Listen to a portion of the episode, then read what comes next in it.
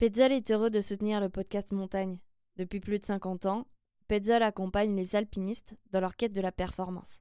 Esprit pionnier, passion, recherche de l'excellence, autant de valeurs qui se retrouvent au cœur du développement des produits Petzl, pour se concentrer sur l'essentiel, la montagne.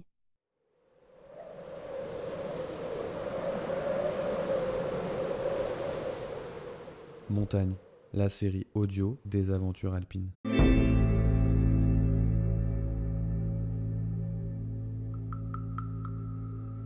Podcast proposé par Montagne Magazine. C'est une nuit noire, sans lune. Au loin, on aperçoit les frontales de l'équipe de tête qui bataille depuis des heures pour ouvrir la trace vers le sommet.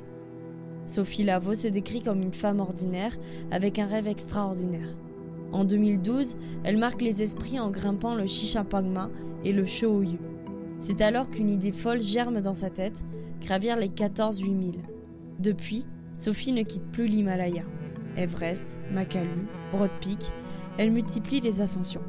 En octobre 2019, elle attaque son 12e 8000, le Dolagiri, perché à 8167 mètres. Une première tentative, une seconde puis une troisième, Sophie enchaîne les échecs, mais elle ne lâche rien. En 2021, la voilà de retour pour la quatrième fois. Elle est si proche de réaliser son rêve, mais rien n'est fini. Chaque 8000 est une épreuve qui réserve toujours son lot de surprises. Mon nom est Sophie Lavaux. Euh, J'ai la particularité d'avoir euh, trois passeports, euh, français, suisse et canadien. Et je suis himalayiste conférencière. Et je préfère dire himalayiste et non pas alpiniste parce que je passe le plus clair de mon temps en Himalaya à gravir euh, des grandes montagnes euh, au-dessus de 8000 mètres. Et euh, petit à petit, j'ai décidé de, ce rêve un peu dingue de gravir les 14. Et, donc aujourd'hui, je me consacre complètement à cette, à cette activité. C'est quelque chose qui est, oui, qui est venu petit à petit. Quand on était enfant, on avait un, appartement dans la vallée de Chamonix. Donc euh, j'ai rapidement euh, et souvent évolué dans un environnement de montagne sans pour autant grimper. Euh, mes parents étaient amoureux de la montagne, mais ils faisaient du ski et des randonnées, mais pas, pas d'alpinisme. Et c'est venu un peu sur le tard. J'ai un copain en 2004 qui avait le rêve de gravir le Mont Blanc. Et on a fait le pari qu'on arriverait au sommet du Mont Blanc dans la même année. Et du coup, euh, du coup ça a été vraiment un vrai, euh, un vrai déclic. Et euh, à partir de là, j'ai vraiment commencé à organiser mon, mon temps, mes loisirs, mes vacances, hein, parce que je travaillais en entreprise à l'époque, pour aller toujours un tout petit peu plus haut. C'était assez ça qui m'intéressait. J'ai très vite été attirée par l'altitude en fait. Et euh, de 4000, je suis passée à 5000, après à 6000 mètres, après à 7000. Et puis, euh, mais ça sur, sur, sur, sur plusieurs années. Et, en arrivant à la barre euh, un peu dingue, la fatidique des, des, des 8000, je ne pensais pas être capable. Et, euh, et c'est quand même bon en 2012 où j'ai réussi ma première expédition. Et c'est à partir de là, petit à petit, où j'ai commencé à, à, à- me dire que, je voulais réaliser ce rêve un peu dingue de, gravir les 14 8000.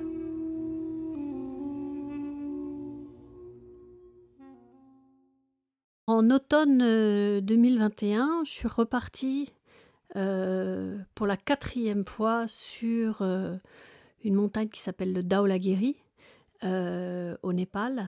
On a fait effectivement donc quatre tentatives. La première donc en, en- en 2018 où euh, malheureusement donc les, jet streams, donc les vents d'hiver sont arrivés très très tôt et euh, on avait des vents à plus de 100 km/h, donc euh, on a dû euh, abandonner cette ascension. J'y suis retournée à l'automne 2019 et là c'est moi qui ai décidé d'interrompre cette expédition pour venir au chevet de ma maman qui était très malade. Et euh, d'ailleurs, je pense que c'est la meilleure décision que j'ai prise euh, de cette année. euh, parce qu'elle est décédée quelques jours après. Et donc j'ai pu la voir et, lui dire au revoir avant de partir. En 2020, je devais retourner au Dol Aguirre. Manque de peau, on a été interrompu et on n'a pas pu y aller à cause du Covid. Au printemps, 2021, euh, on s'est fait rattraper par le Covid au camp de base. Hein. Euh, donc échec encore en 2021. Et là, euh, donc de repartir sur une quatrième tentative au Dolaguiri, je pense que c'est une bonne, bonne, bonne leçon de résilience. Depuis quelques années, je travaille en fait avec la même agence logistique à Katmandou euh, qui s'appelle Seven Summit Trek.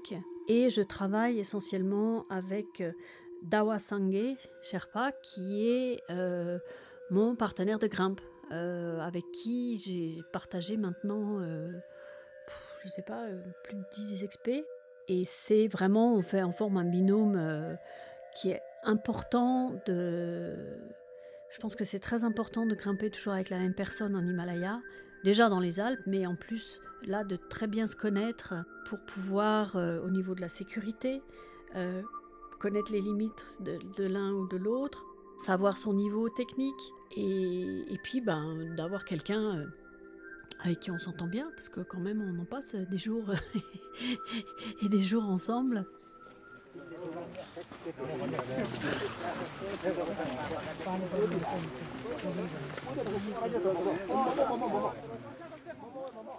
Arrivé à Katmandou, une fois que l'administratif a été réglé, euh, notre idée était avec Sangé de faire le trek par le, ce qu'on appelle le French Pass, le col des Français, euh, depuis Marfa. On fait d'abord un vol depuis, jusqu'à Pokhara, et de Pokhara, on part, euh, on part en, jeep. Et on apprend que la, la, route pour arriver à Marfa, il y a des glissements de terrain, donc euh, pas possible d'y accéder. Donc l'idée, c'est euh, depuis Beni, en fait, on passe par l'autre, donc vallée, qui est donc un trek qui est beaucoup plus long, mais qui permet quand même en, en 7 jours d'arriver au camp de base. Manque de bol, énorme glissement de terrain et euh, impossible de, continuer. Les travaux pour rouvrir la route étaient tellement importants que c'était pas possible quoi. Et donc plan B, hélico.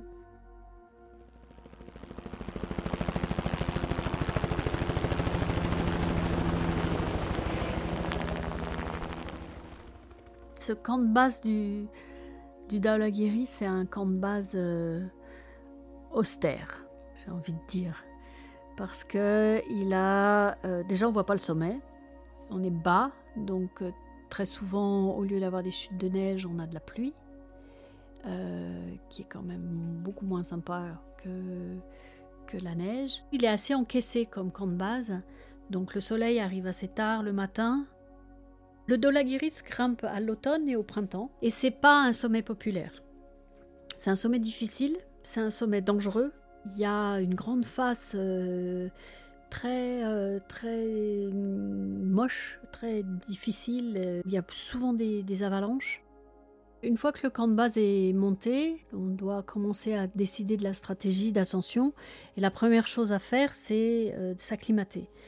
Au-delà, on a, on a fait. En fait, on n'a fait qu'une grosse rotation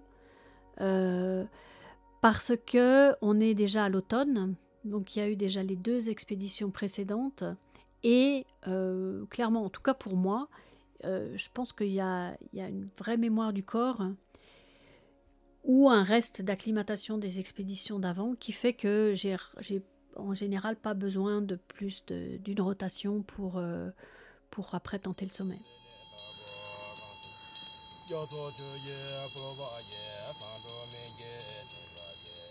Donc quand la météo l'a permis, on est parti, on a fait une nuit au camp 1 qui est à 5009. Après on a enchaîné, on est parti sur le camp 2 et qui est à 6005. Et là on a dormi, on a fait deux nuits au, camp 2. Une fois que la phase d'acclimatation est terminée, Euh, là, on, attend ce qu'on appelle la fenêtre météo, euh, qui va nous permettre de tenter le sommet. Donc moi, je travaille avec euh, Yann Gizendaner, qui est un météorologue professionnel qui est basé à Chamonix et qui m'envoie, à partir du moment où on est arrivé au camp de base, mes bulletins météo sur mon GPS satellite, sachant qu'il nous faut, donc sur le Dolagiri, il y a trois camps d'altitude, donc il nous faut trois jours, en tout cas pour camp 1, camp 2, camp 3, sommet, et un jour de sécurité pour la descente. Donc il nous faut cinq jours de temps, euh, on va dire, stable, avec, on va prendre le, meilleur jour euh, pour euh, le sommet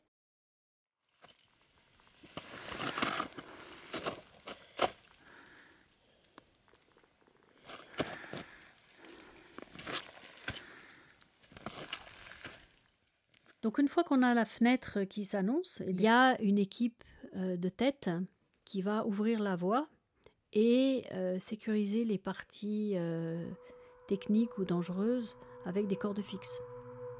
Donc ça, c'est la première étape. Et une fois que ça c'est fait, nous, on peut partir, on peut arriver derrière.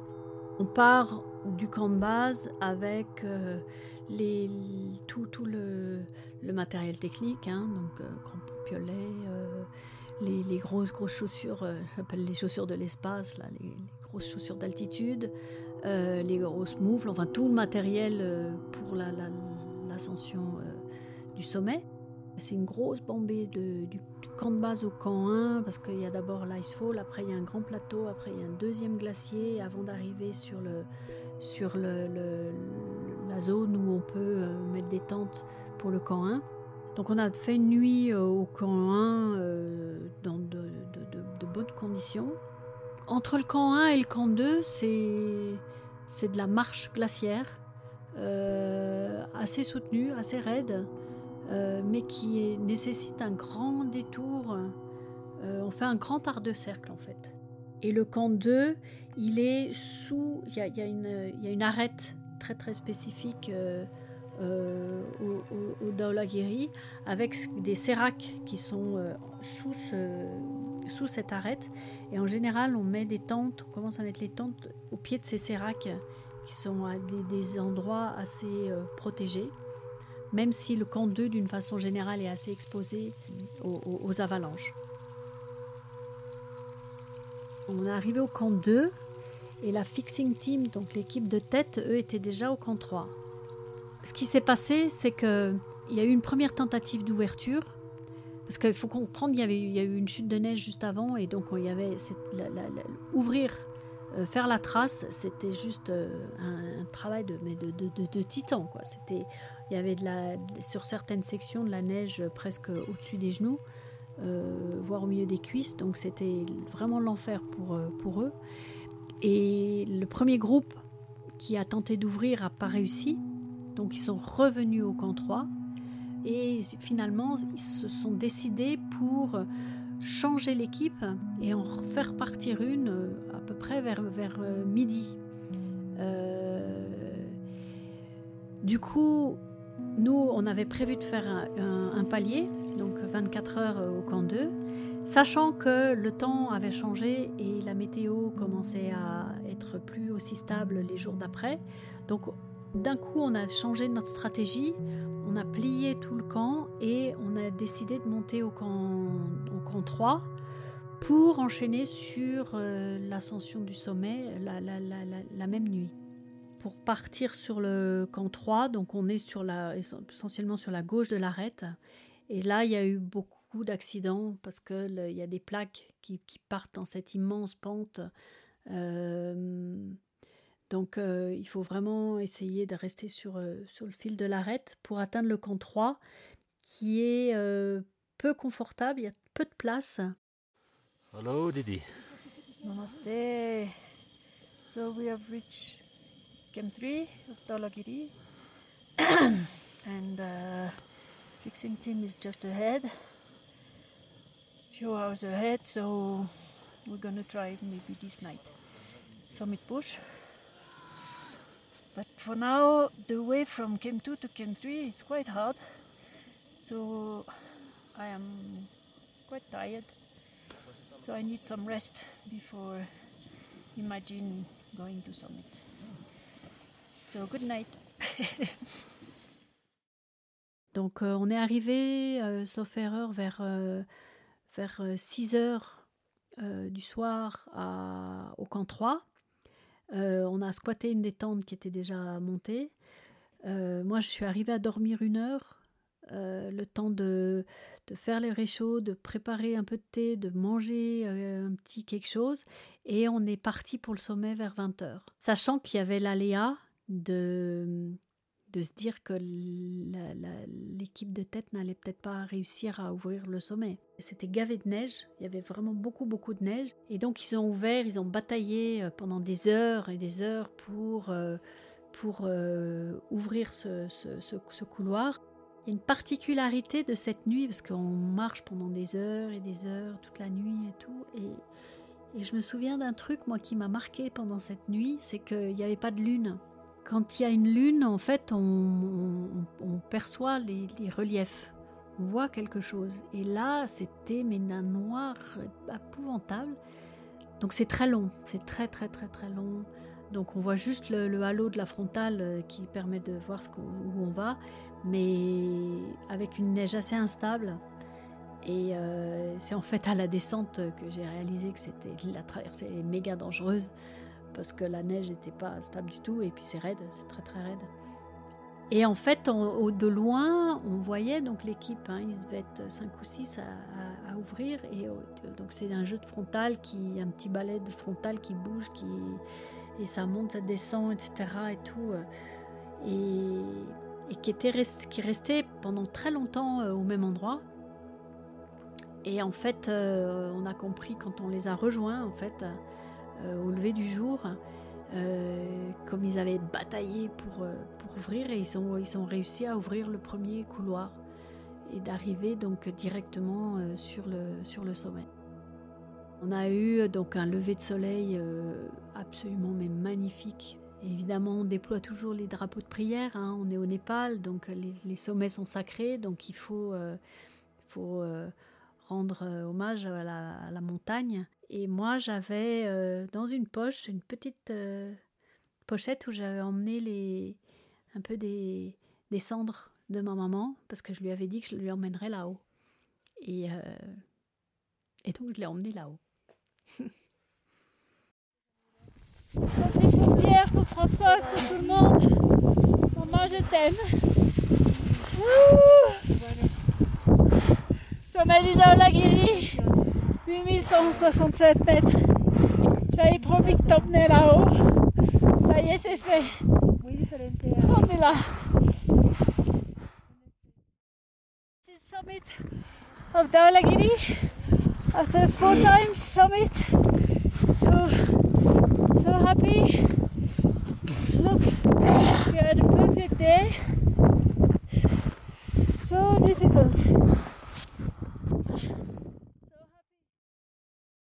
On avait un temps sublime, donc le 360 est, hyper impressionnant, très très beau, et on a la vue sur euh, la, première chose qu'on voit en fait, c'est l'Annapurna, parce que le Dhaulagiri et l'Annapurna se font euh, se- sont presque en face à face, et on a comme partout sur ces grosses montagnes et ces gros 8000 cette sensation de, de- de dominer le monde, parce que on est quand même toujours euh, sur le point le plus haut. On était peu au sommet. Il y avait euh, notre Sherpa Lakpa qui, euh, qui nous a euh, filmé avec euh, on. On a, il y avait Vidriana, la mexicaine, une copine avec qui j'ai fait quand même beaucoup de sommets. Et voilà, et de toute façon, on a toujours quand même la descente en tête. hein, donc c'est comme partout. hein, au sommet, on n'irait jamais très longtemps. Et là, nous, on a très vite enchaîné. Je crois qu'on était à 8 heures du matin hein, au sommet. Et là, on est redescendu au camp 3, on a, on a tout plié, on a enchaîné, on est descendu au, camp 2, euh, on, a, mangé un petit peu et on est arrivé au camp de base euh, à la nuit, en fait vers 18h ou je sais pas quoi. Donc euh, on, est, arrivé à redescendre jusqu'au camp de base dans la foulée. Réussir ce Daulagiri euh, de quatre euh, tentatives, c'est c'est un vrai soulagement quand même. Et euh, bah voilà, c'est un, un de plus. C'est un qui est, qui est considéré comme difficile, donc euh, j'étais contente de le, de, de, de le, réussir. Et puis ben, petit à petit, ben, on se rapproche euh, du Graal, quoi. Donc euh, c'est c'est voilà, c'est l'histoire qui continue. Et puis et puis c'est un bon, c'est un que je suis bien contente d'avoir coché.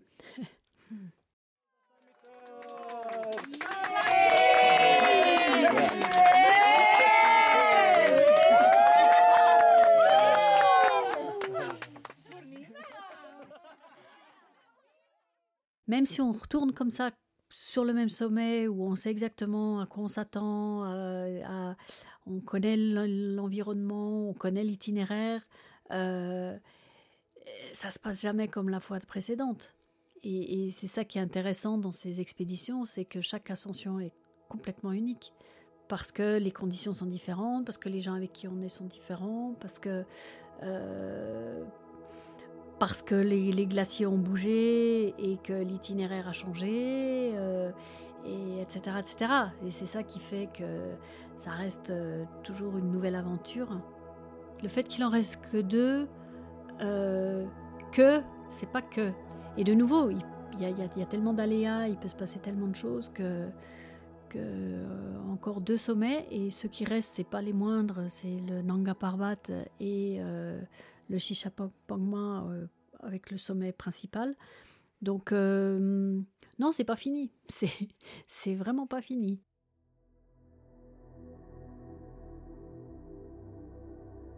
C'était Montagne, un podcast réalisé par Eman Kazé pour Montagne Magazine.